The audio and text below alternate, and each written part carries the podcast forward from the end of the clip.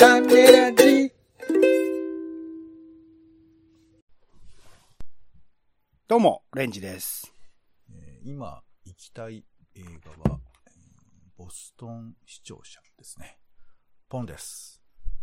世の中全部歌にしようタネラジ、よろしくお願いします。よろしくお願いします。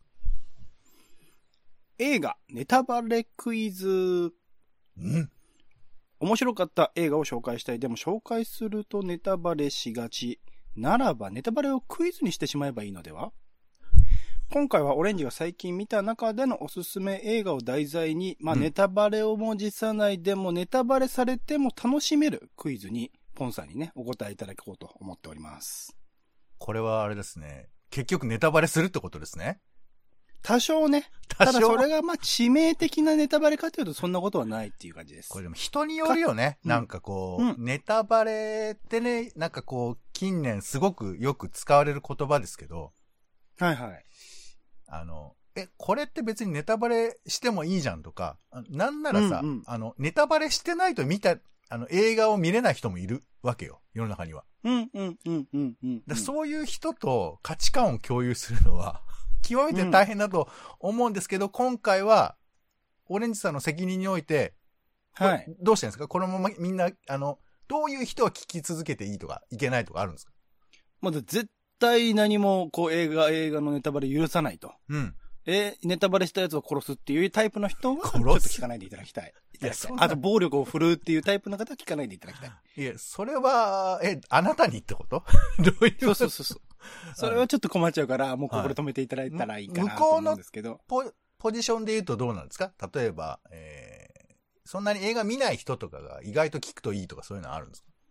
あ、でも映画見ない人にはいい、ちょうどいいぐらいかもしれないですね。ただ、逆に言うと、うん、結構見てるけど時間がなくって、今回紹介するような映画、うん、今回はですね、チックチックブーンっていうのと、ミラベルと魔法だらけの家っていうのと、はい、リスペクト、あとマリグナント、リトルガールという作品から、一応クイズ出そうかなと思っているんですが、はい。これをすげえ見たかったけど時間がなくて見れてないんだよね。僕初見の体験をすごく大事にしたいんだよねっていうタイプの人は見てから聞いた方がいいかもしれないですね。うん、なるほど。俺ミラベル見たかったんですけど、これ俺答えなきゃいけないんだもんね、これ。あ、でもミラベルは大丈夫です。ミラベル大丈夫なクイズです。大丈夫ってなんだろう。うん、じゃあ、はい、逆に逆に見た人はどうなのこれ。見た人はああ、うん、そうだよねって。ああそうだよね。そら、そらそうだよねって。わかるよねっていう。あ、はい、クイズです。そんなに面白くないってこと多分そうだな。はい。あ、そう、まあでも、あ、そこをクイズにしているんだっていうところが、まあ、肝だよね。そうです。面白みがわかるポイントになる、ね。それすぐににびょうで答えられなきゃダメだよっていうクイズが多いと思います。見てる人。はい、まあまあ、はい。まあまあ、じゃあ、そう、そう、えー、見た人も、見てない人も楽しめるということですかね。うん、うん、とりあえずはね。うん。はい、わかりました。じゃあ、はい、えっと、俺は全問正解目指せばいいのかな？そうですね。全問正解していただきたいなと思っております。頑張るぞ。ということですね。じゃあまず、えっと、簡単な映画の紹介と合わせて、えー、クイズ出していきたいと思ってますので、よろしくお願いします。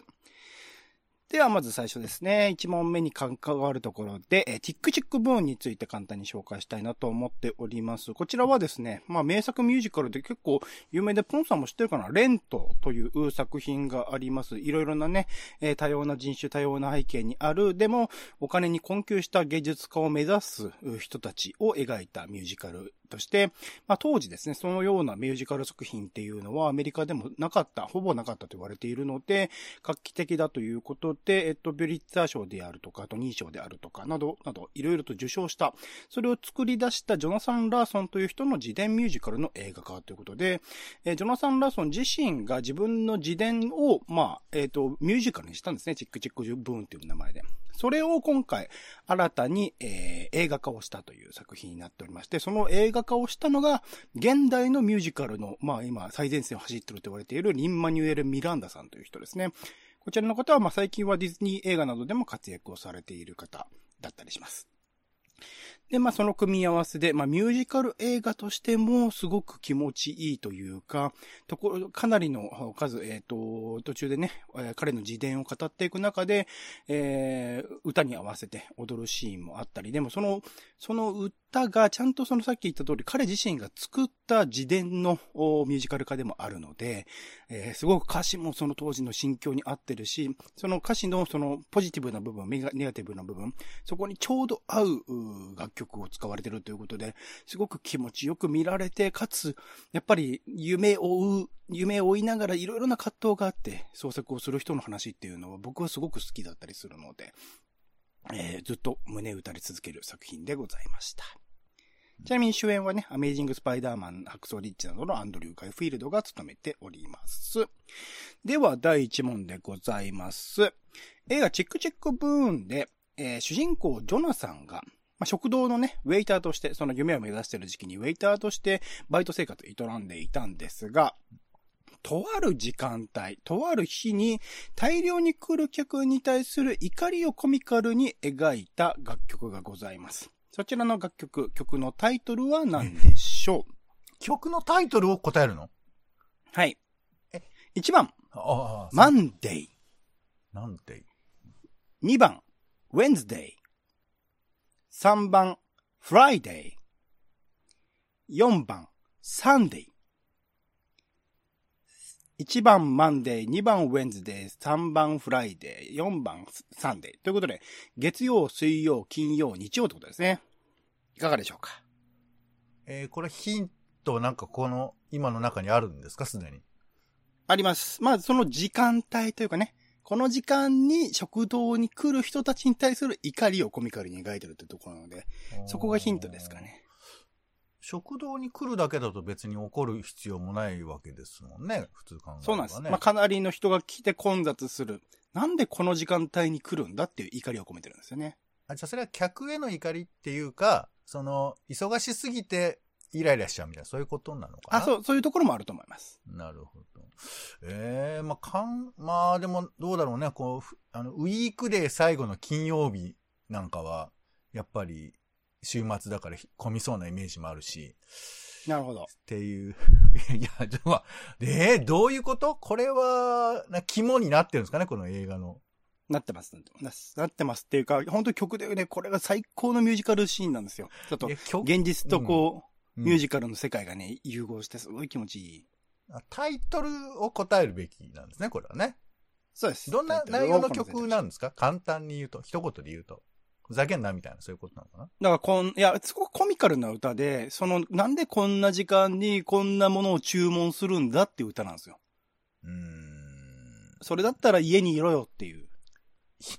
家にいろよってまで言ってんだ、その歌では。言ってます、言ってます。ああ、言ってるっていうか、まあ、案に言ってます。で、オレンジさんが受け取ったってことだね。そうです、そうです。なるほどね。まあでも月曜も確かに、お前こんな、月曜から来んなよっていうのもあるけど、いっぱい来るっていう意味じゃ、まあ、じゃあ金曜日じゃないですか。フライデー。ファイナルアンサー。はい、ファイナルアンサー。残念。正解はよんばんのサンデーでございました。うん、日曜日のね、はあえー、朝から昼のブランチの時間帯に来る人たち。そんな時ぐらい日曜日働いてねえんだから家で飯食ってこいよっていう歌ですね。うーん、なるほど。はい。そういう歌でございます。ちなみにこれ、まあ、劇中でもまあ、えー、大きな役割を果たすミュージカル界の巨匠、最近亡くなってしまいましたが、スティーブン・ソンドハイム、えー、ウエストサイドストーリーなどをね、えー、作ってる人方ですけど、その方の作曲のサンデー・イン・ザ・パーク・ウィズ・ジョージという作品のパロディではないかということも言われていたりします。ああ、そういう知識があれば分かったのかもしれないです。まあ、ネタバレっていうか、そうだ、タイトルって劇中で分かるの？そうなんです、そうなんです。出てくるな、劇中でそのタイトルみたいなの。もちろん。あのね、思いっきり看板に出てきます。その、えっと、食堂で歌ってるんですけど、食堂の看板が、まあ、違う名前、ムーンライトかななんかの名前なんですけど、それがサンデーって変わっているっていう、そういうシーンもあります。なるほど。まあ、だからその、映像中でも結構説明が出てくるぐらいわかりやすい感じにはなってるってことなんですね。そうです、そうです。そこのシーン素晴らしいので、はい、ぜひね、本当は映画館で見てほしかったんですけどね、今、ネットフリックスで見れますので、よかったら見てみてください。はい。では、だいに問、いよいよ、そうですね、ポンさんを見たかったと言っているミラベルと魔法だらけの家でございます。はい、不安です。こちら実はですね、はい今ちょっと紹介したリン・マニュエル・ミランダさんが音楽も担当している作品で、彼ならではの、まあそれこそチックチックブーンでも発揮されていたような、ラップとかね、えー、もうあのいろいろな多様な国、多様な文化から生まれた音楽を組み合わせた。こちらについてはまあ前にもちょっと別の機会で話しましたけど、コロンビアが舞台になっていますので、まあ、コロンビアのラテン的な音楽を結構多く使っている、でもすごく多様な音楽を使ってミュージカル形式にしている、まあアニメーション作品ですけどね、ディズニー制作なので。で、まあ、魔法に溢れた家、えっと、家族がみんな魔法が使える、なんか、それぞれが、それぞれに別々の能力を持っている家に暮らす、何のこう、魔法も持っていない少女ミラベルの活躍を描いた話というところで、その背景にですね、実はコロンビアの、えー、戦争、過去にあった戦争みたいなものがあって、で、えー、そこの戦争を耐え切ったがゆえに魔法を手に入れたみたいなところもあって、結構現実の歴史に即した、単に、えー、まあ、魔法っていうのはもちろん虚構というか、ある、あくまでその、えー、モチーフというかね、えー、比喩的なものだったりしますけど、そういう現実を踏まえた作品でもあったりします。でも前編的は、あのミュージカル、音楽、ラテンの明るい音楽に合わせて、ちょっとまあ最新、ディズニーの最新アニメーションのその、そう、きらびやかな色彩、プラス動きのこう、あの、スペクタクルな感じ。ちょっと、想像を超えてくるような感じも気持ちいいような、あ作品。で、ところどころ笑いどころがあり、みたいな。愛す、愛すべきキャラクターがいる、みたいな、えー、アニメーション作品になっているところでございます。では、あ問題です。映画、ミラベルと魔法だらけの家の現代は、元の題ですね。アメリカとか海外で、えー、表記されているタイトルは何でしょう。いちばんポデル、にばんエンカント、さんばんマギア、よんばんファミリア。いちばんポデル、にばんエンカント、さんばんマギア、よんばんファミリア。いかがでしょうか。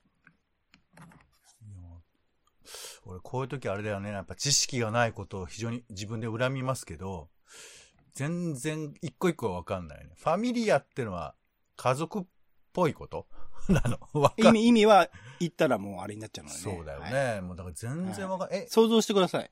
えっと、ポデルは ピーオーディーイーアール、 エンカントは イーエヌシーエヌエーエヌティーオー ですね、えー、マギアは エムエージーアイエー、 えー、ファミリアは エフエーエムアイエル、えー、エフエーエムアイエルアイエー ですね。はい。えー、まあ、あれよね。あの、結構、淡白なね、タイトルをつけることでおなじみの海外タイトルですから。うん、まあ、ディズニー、ピクサーは特にそうですね。一、一単語っての多いですね。そうだよね。なんだっけ、あの、アナと雪の女王はシロだったっけ？スノーじゃなくて、ね。スノーか。あ、違うわ。違う違う。スノーじゃない、スノーじゃない。違う違う違う。えっ、ー、と、なんだっけ。はい。考えますよ、この間にね。えー、まあでもなんか人の名前っぽいのは、だから多分そういう引っ掛けでしょ、おそらくは。フローズンですね、姉貴は。そうそうそう。だファミリアも、はい、えー、これもあれでしょ、昔、日本で売ってたファミリアって車で、こう商標の都合で出せないっていうところもありますから。いいですね、いいですね。はい。えー、なんだっけ、ポチョ、ポチョムキンってあったっけ、なんだっけ。いちばんポデル、にばんエンカウント、さんばんマギア、よんばんファミリアです。エンカウントっつったら、あれだよね。えー、ドラクエで敵と出会う確率のことだと思いますから、えー、わかんないよ。ファミリア？はい、お願いします。よんばんファミリア、はい、ファイナルアンサー。ダサいからやめた方がいいんじゃないの？あ、いいよ。はい。お願いします。残念。正解はにばん、エンカントでございました。何の、何にもわかんないけど、まあ、聞いたらわかるんですね。エンカントはね、はい、えっと、スペイン語で魅力とか呪文とか小さな飾りっていう意味らしくて。スペイン語なんだ。これ、まあ、呪文っていうところで言うと、ある種、まあ、魔法なんで、呪文についての映画でもありながら、まあ、魅力っていうところで言うとね、魔法がなくても魅力があるっていうことを、まあ、そのミラベルというキャラクターを表しているというところで、うん、まあ、いろいろ複合的な意味も込めているところかなと思ったりします。ちなみに、えっと、いちばん、ポデルは、えっと、力ですね。パワーみたいなところかな。力。にばん、えっと、さんばんのマギアは、えー、魔法ですね。こちらマギアレコードって最近ね、まあ、えっと、マドカマギカの新しいゲームからの、えー、アニメ化で、そういう作品ありましたね。魔法でございます。で、ファミリアは家族ですね。こちらは、えー、っと、ミレニアムパレードのね、曲でファミリアって曲が、あれ、まあ、えー、っと、ヤクザと家族っていうね、映画でも使われた主題歌にもなってますね。これは作品の何かで、テーマというか何か出てくる言葉なんですか、他は。えー、っと、他は出てこないです。他はだからこの作品の内容から僕が作った。ああ、俺に参加。はいはい、なるね。はい、わかりました、はい。はい。スペイン語で選んだっていう形ですね。はい。はい、ではあ、だいさん問は、えー、リスペクトという映画からでございます。はい、こちらはポンさんも知ってるかな？アレサ・フランクリン、ソウルの女王と呼ばれたアレサ・フランクリンの半生を描いた電気ドラマで、彼女自身がどうして、えー、こういう風に世界的に尊敬されるシンガーになっていったのか。その背景で、実はなんかアレサ・フランクリンってその裏側というかね、えー、ご自身が本当に思ってることみたいなことを表立って発言をされなかったんじゃないかと言われてる方で、その裏側にある事実を一応ベースとしつつ、その彼女自身がはっきりと言わないところについてはこう曖昧にすることによって、そのまあ壮絶な反省みたいなところを、あの観客自身が想像もすることができるような、あでそれを短絡的にこう結びつけるのではなく、なんかこういう人生があってこういう社会は嫌だよねっていうところをちゃんとこう考えさせてくれるような映画にもなっている。かつ、まあ、ジェニファー・ハドソンね、それこそドリームガールズでアカデミー賞助演女優賞受賞されてます。そのジェニファー・ハドソンがアレサ・フランクリンを演じたことによって歌唱についてももう文句なし、音楽も素晴らしい映画になっているところでございます。では問題です。アレサ・フランクリンがこの残した発言ではないものをお答えください。よっつの選択肢の中、えー、そのうちみっつはアレサ・フランクリンが残している発言ですが、それではないものをお答えください。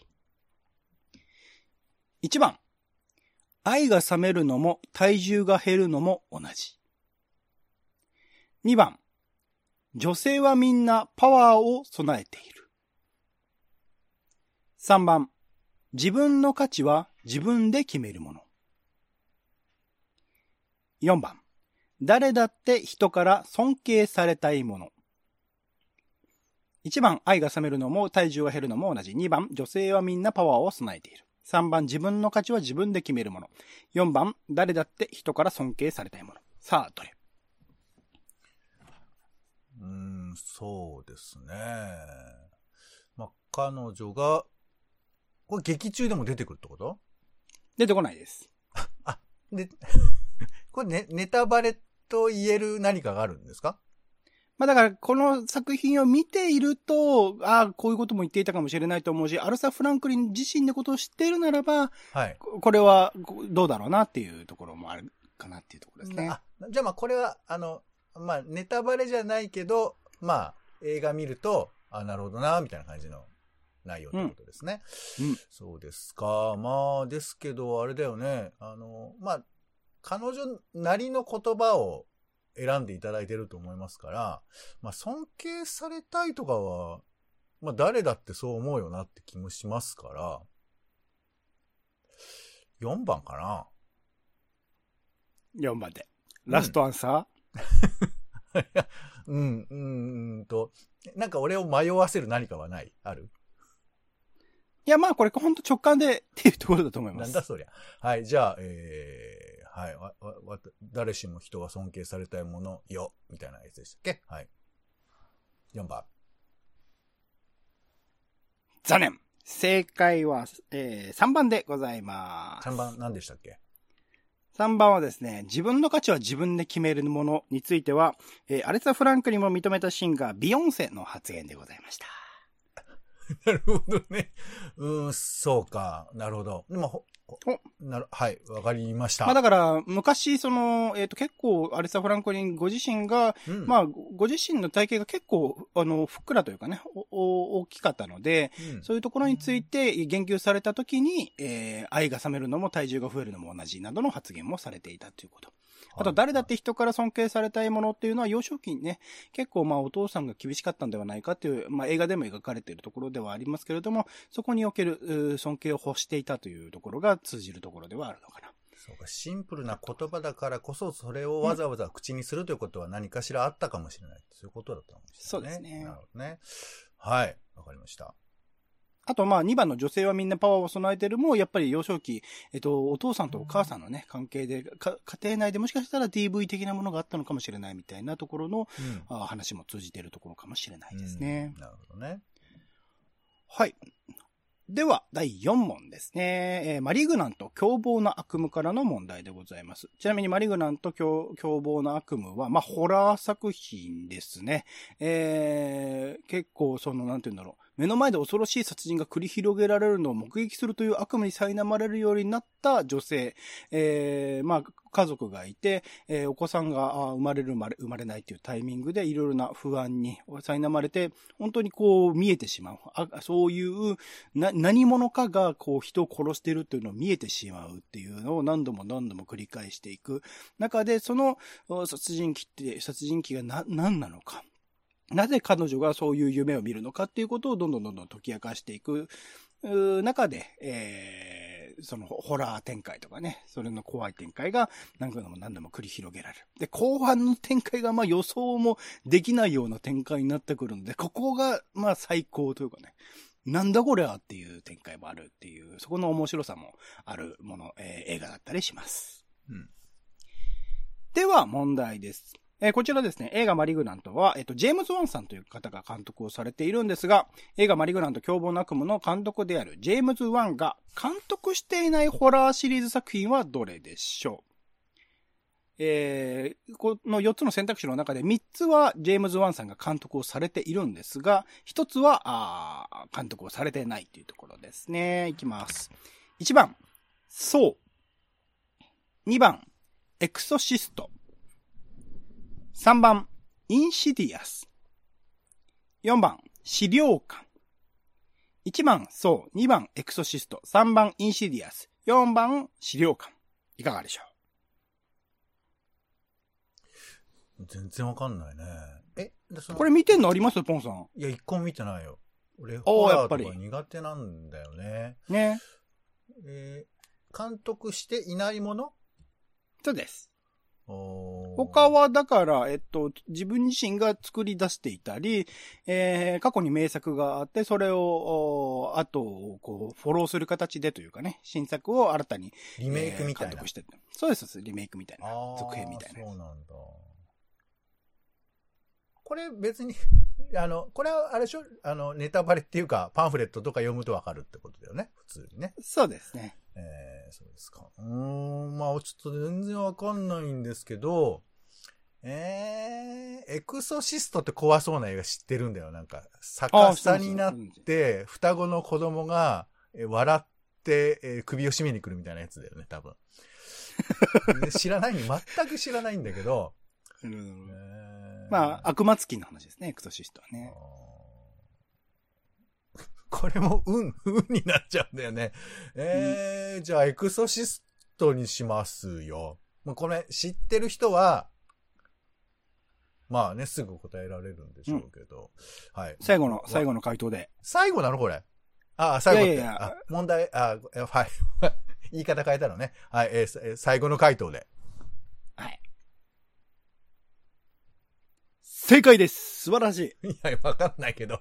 あ、そうなんだ。にばん、エクソシストでございました。はい、いちばん、ソーとね、インシディアス。さんばん、インシディアスと資料館。ともにまあシリーズものでに、さんさくもっとか。ソーについては結構な数作られていますが、うん、えー、ソーは、えっと、このジェームズ・ワン監督が最初の監督でもあります。インシディアスも最初の監督であります。資料館は後からね、えー、監督を、でもに、さんさくぐらいかな、作り続けているというところでございまして、エクソシストについては作っていないというところです。うん、ちなみにえっと、最近ジェームズ・ワン監督で、えー、有名なところで言うとワイルドスピードシリーズであるとか、あとはアクアマンっていうね、えー、ディーシー の新しいヒーロー映画も作っていて、そのアクションシーンがすごく評価されている監督でもあります。アクアマンも撮ってる人なんだ。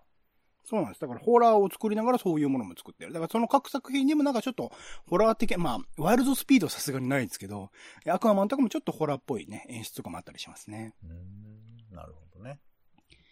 では、最後の問題。で、だいごもんにまつわるところで、えっと、リトルガールという映画でございます。はい。こちらは、えー、サシャというね、えー、生まれながらその男の子の体に生まれて女の子になることを夢見ている子のドキュメンタリーで、えー、それを彼女、彼女自身の、えー、幸せを守るために奔走する家族であるとか、えー、そ, その彼女の状態に理解を示す、えー、お医者さんとか、そういうものと学校であるとか、社会との戦いというかね、えー、今の現実を、えー、フランスですかね、フランスにおける現実を映しているような映画でございます。では、問題でございます。映画、リトルガールで主人公のサシャが、えー、やりたくて仕方がなかった習い事は何？いちばん、ピアノ。にばん、バレエ。さんばん、ダンス。よんばん、スイミング。いちばん、ピアノ。にばん、バレエ。さんばん、ダンス。よんばん、スイミング。映画、リトルガールで、えー、主人公のサシャがやりたくて仕方がなかった習い事は何？なるほどね。まあでもちょっとあれだよね。こうジェンダーに紐づいているような趣味が、まあ、禁止された的なことなのかな、もしかすると、うんうん、そうすると、えー、でもダンスってどっちでもいけそう。これ何ダンスなんですか？これは普通の、えーと、ダンス、えーと、いろいろです。クラシックもやるしヒップホップもやるしっていうダンスです。あ、えあ、そうなの、うん、そうなんだ。ヒップホップとか別にね、誰がやったっていい感じですけどね。もう全部総合的なやつですね、ダンスは。総合的なやつ。えー、そうして、ピアノも別に誰がやってもいい感じだよね。まあ、お金はかかるけれどね。そうする。あと、ごめんなさい。あとふたつなんだっけ。いちばんピアノ、にばんバレエ、さんばんダンス、よんばんスイミング。そうか。バレエって、バレーボールなの？バレエって、これもダンスのバレエ。バレエってあの、踊る、踊る方ですね。はい、バレエ。あうーん、そうか。まあ、バレー、バレーなのかな。バレーとダンスが並んでるのがちょっと気になるが、わかんない。じゃあ、バレーにしましょうか。はい。最後の回答で。はい、ファイナルアンサーね。はい、ファイナルアンサーで。正解です。素晴らしい。はい。おめでとうございます。ま、こちらですね。はい、えー、学校ではやっぱりあの女の子としての登録は認められなくて、ちょっとね、あの環境として男子からも女子からも阻害されるような状況になっていて、バレエ教室でも、まあ、男の子の衣装と、ね、女の子の衣装って結構明確に分かれるんですけど、ちょっと男の子の衣装を着され着せさせられてしまってずっと悩み続けるっていうエピソードがあったりするというところで、えー、結構バレエというものがこの作品においても大きなもので、えっと、映画の、ね、ポスターアートでも、えー、彼女がバレエを踊っているシーンというところが使われているところでございます。なるほどね。バレエもまあ、うん、ダンスですけどね。まあまあいいですけど、うん、はい。ちなみにこの選択肢よっつは日本における、はい、えー、女の子がやりたい習い事ランキングの上位よっつです。あ、そうなんですね。うん。ピアノ、バレエ、ダンス、スイミングだそうです。うん、はあはあはあ、そうか。でもそうか、ピアノはどうなんだろうね。男性女性は僕はイメージないけど、でもなんとなく女性ってイメージもなくはないよね、うん、なくはないですよね、うん、どっちもあると思います、うん、そうか。おーっと、ここで時間になってしまった。申し訳ない、はい、ということで今回ですね、はい、えー、ご問を紹介させていただきました、はい。まあ、他にもですね、おすすめ映画としてパワーオブザドッグという作品であるとか、うん、彼女が好きなものは、そしてハンドオブゴッド、うん、エターナルズ、うん、ベノムレッドゼアビーカーネージという作品、こちらもね、いずれも お, おすすめの作品なんですが、えー、ぜひですね、えー、興味を持ったら見てみてください。はい。ちょっとあれだね、あのえっ、ー、とオレンジさんのことだからもう壮大なネタバレをするのかなと思いましたけど、あの、うん、なんか全然ソフトだったね。もうもっと俺ハードなやつがいくかと思ったから、ね、ちょっと、うん、まあある種ちょっとあのほっとしちゃった感じもありますけど、まあ、また種メガネで話すと思いますけどね、結構ネタバレに行くクイズ難しいなっていうのがあったりしましたので、そこら辺自然にネタバレはしちゃうのにクイズにすると難しいと、はい、種メガネ難しい、選択肢考えるの難しい問題もあったりしたので、そこら辺の話は ね, ねまた別の機会にしたいなと思っておりますということで、今回ですね、映画ネタバレクイズではチックチックブーン、ミラベルと魔法だらけの家、リスペクト、マリグナント、リトルガールのなどからクイズを出させていただきました。お相手はオレンジと、えー、映画シンシティハンターの新宿プライベートアイズではなんとあの、えー、キャッツアイが出ちゃいます。ネタバレでした、えー、ポンでした。タネラジまた。タネラジは、ポッドキャストや Spotify などでほぼ毎日配信しています。音声でこぼれた内容はブログで補足を、更新情報は Twitter でお知らせしています。気が向いたらお好きなサービスでの登録、フォローをお願いします。また、番組の感想やあなたが気になっている種の話もお待ちしています。公式サイト、種ラジ .com のお便りフォームから送ってください。Twitter などで、ハッシュタグ種ラジ、えー、ハッシュタグカタカナで種ラジで投稿いただくのも大歓迎です。